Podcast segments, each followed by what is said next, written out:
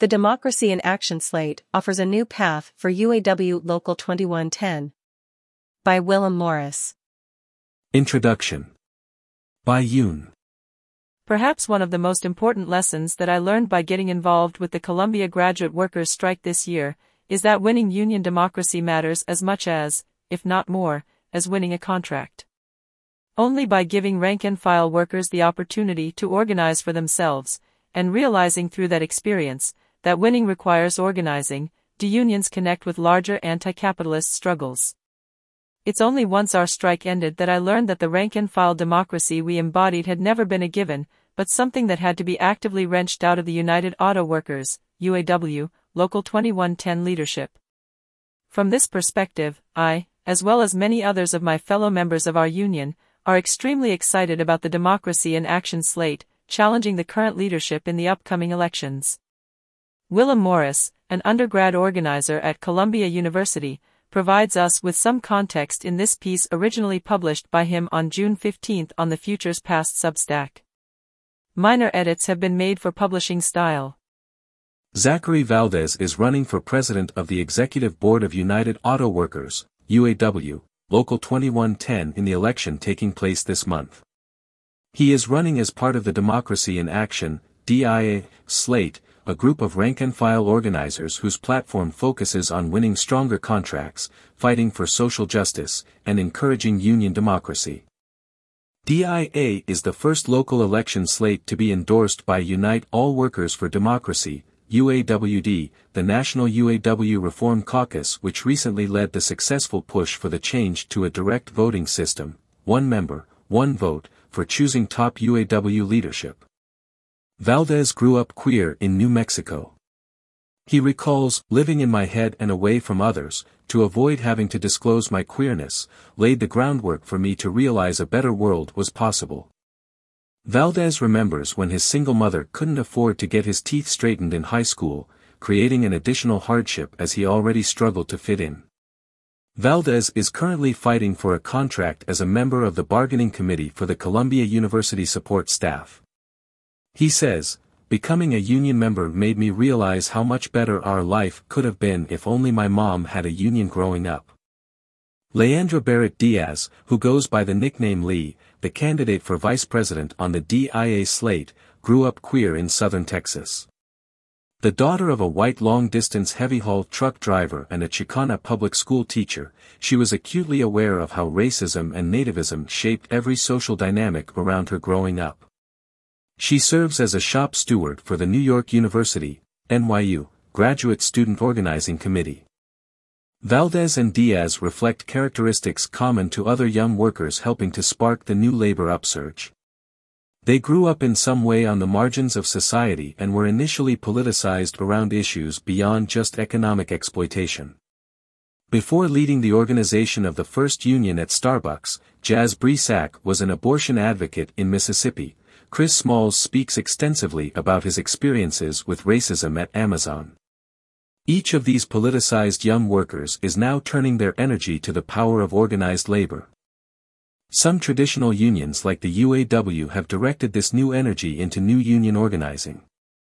UAW Local 2110 has rapidly expanded in the last decade, representing workers at important cultural institutions in New York City, such as the, the Museum of Modern Art, Columbia, and NYU.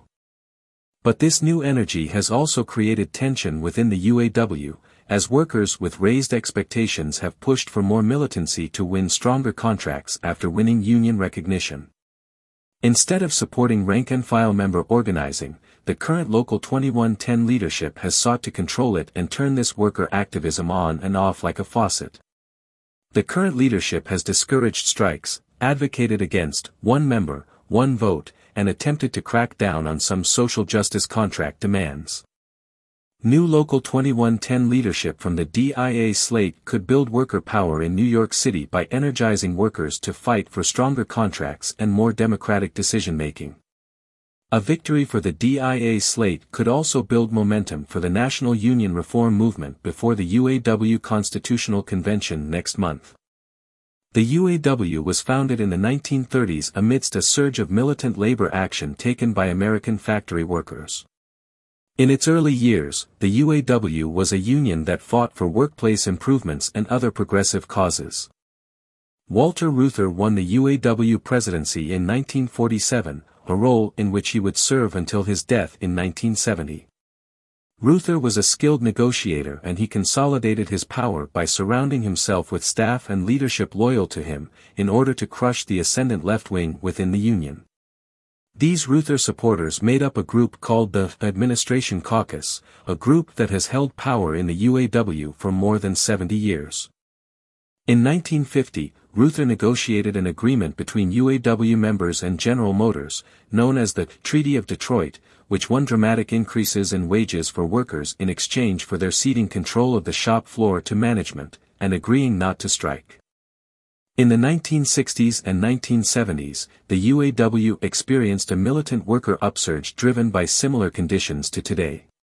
Black auto workers, activated during the civil rights movement, formed Dodge Revolutionary Union Movement, DRUM, a radical reform movement within the Union.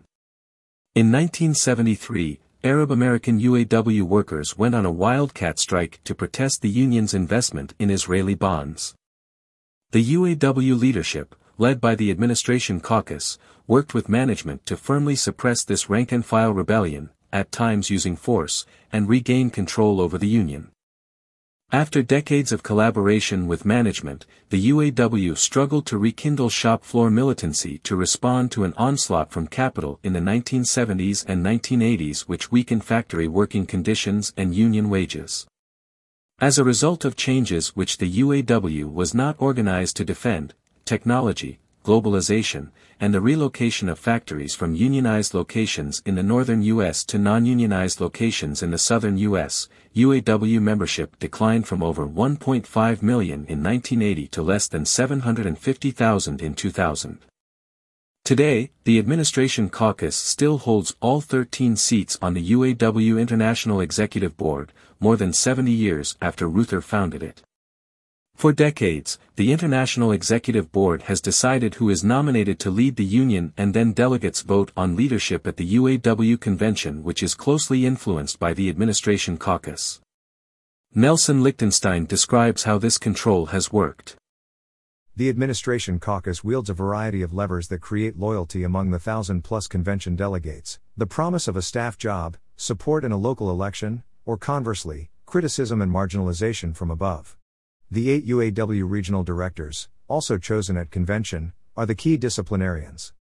They keep close tabs on signs of discontent among the locals and can recommend appointment to or dismissal from staff jobs. Decades of this one-party leadership without any organizing of the rank and file to build power and contest concessionary contracts, left a brittle organization that enabled large-scale corruption within the UAW. A 2020 corruption probe revealed cases of bribery and embezzlement from 11 lead union officials, including two former UAW presidents. These officials stole more than $1.5 million from membership dues and accepted $3.5 million in bribes from Fiat Chrysler. The prosecution of the election officials also resulted in a 2020 agreement between the UAW and the U.S. Department of Justice which stated that the union must hold a referendum to determine if the union should change to direct election, one member, one vote, of union leadership. Unite All Workers for Democracy, UAWD, an organization formed by auto workers who had challenged UAW corruption for decades, successfully led the push for, one member, one vote, as 64% of UAW voters approved the change last December. Ray Jensen, a member of Local 774 at General Motors Tonawanda engine plant near Buffalo, expressed member sentiment that drove the change, the UAW is fantastic. It's the leadership that's given us a black eye. Last week, the UAWD Steering Committee unanimously chose to endorse the entire DIA slate running for leadership of UAW Local 2110, marking the first time UAWD has endorsed a leadership slate. 79% of Local 2110 members voted for one member, one vote, in the recent election. Andrew Bergman, a member of the UAWD Steering Committee explains. Unlike the 2110 United Slate, which was handpicked by current 2110 leadership and who loudly opposed direct elections in last year's referendum, DIA 2110 members led the campaign for one member, one vote in 2110 and across Region 9A. The recent history of Local 2110 exemplifies the tension between leadership and membership democracy within the UAW. Local leadership has not facilitated communication across shops within the local, and the local's bylaws do not allow members to call general membership meetings for the local, only leadership can. The DIA slate has emphasized a commitment to transparency, cross-shop membership engagement, and a regular meeting of the local general membership. They also plan to create a new rank-and-file organizing committee that can cultivate new leaders to help organize new shops, enabling Local 2110 members working at universities, museums, and theaters to directly organize their friends in the same industries. The anti-democratic practices of the local leadership do not necessarily come from a place of malice, these practices are often defended as necessary on the basis that the leadership knows what is best for the union. In fact, the leadership has successfully organized dozens of new shops into the local in the past decade. Strikes and contract fights can divert resources away from this new organizing. But by insulating itself from membership pressure, Local 2110 leadership has been able to disregard new members once they have joined the union, resulting in a broad but hollow union. Leadership has consistently discouraged militant action necessary to win strong contracts. This spring, the Columbia support staff, a diverse shop representing jobs ranging from administrative assistants to dining hall staff, voted to begin organizing for a strike authorization vote to gear up for winning a contract after Columbia offered a lower wage increase than was given in the pre-pandemic contract. Local 2110 leadership frustrated the shop's bargaining committee by refusing to share a full list of contact information for members within the shop, instead giving a partial list to each bargaining committee member.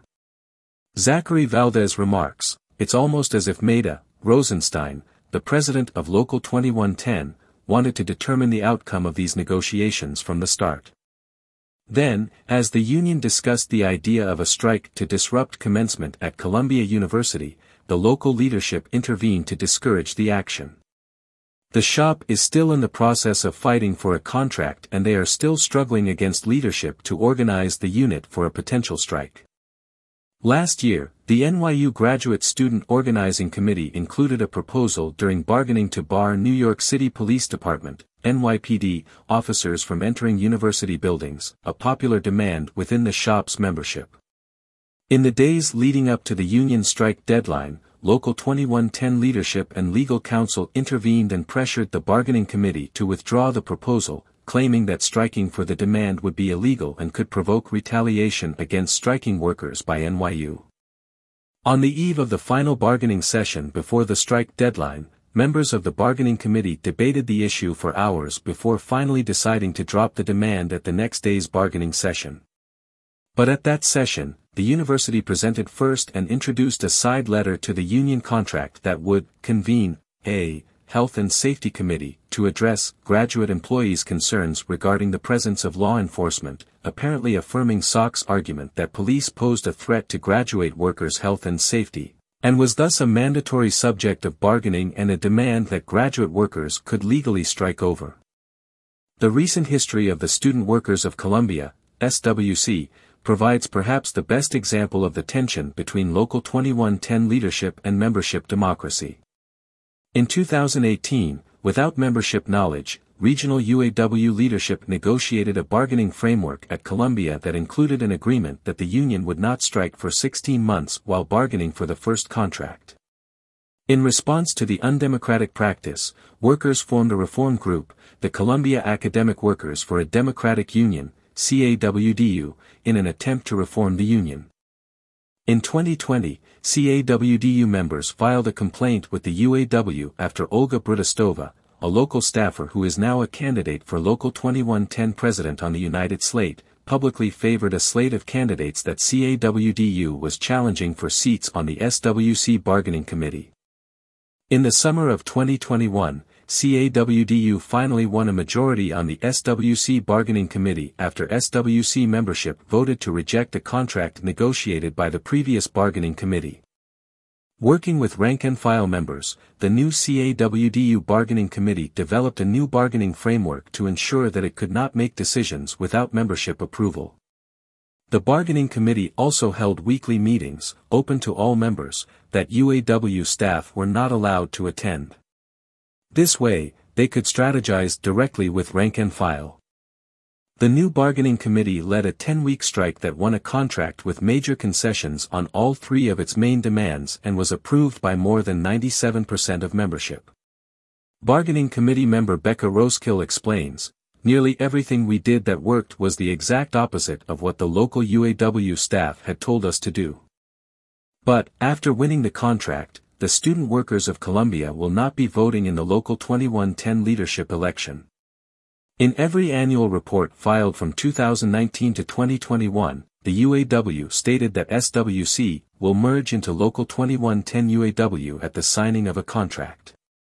But, after the CAWDU-led strike, when SWC expressed the desire to join Local 2110 to the UAW Regional 9A Director, Beverly Brakeman, a senior member of the Administration Caucus, she informed them that they would instead need to form their own local. It's clear from the size of the SWC unit and its relationship with the 2110 leadership that they would have been a significant force in contesting this election. New Local 2110 leadership that encourages fighting for stronger contracts, advocating for social justice, and reviving union democracy could transform the local that represents workers at some of the most important institutions in New York City. If DIA, the first leadership slate endorsed by UAWD wins the election, it could also set a precedent for more democratic changes within the UAW and more challenges to incumbent administration caucus leadership. As a new generation of energized workers joins the labor movement, it is essential to build democratic unions that allow workers to take action to improve their lives and the world. About the author Willem was co-chair of Columbia YDSA in in the spring of 2021, during the Columbia tuition strike and the spring SWC strike, and this year he is serving as the co-chair of the YDSA National Labor Committee.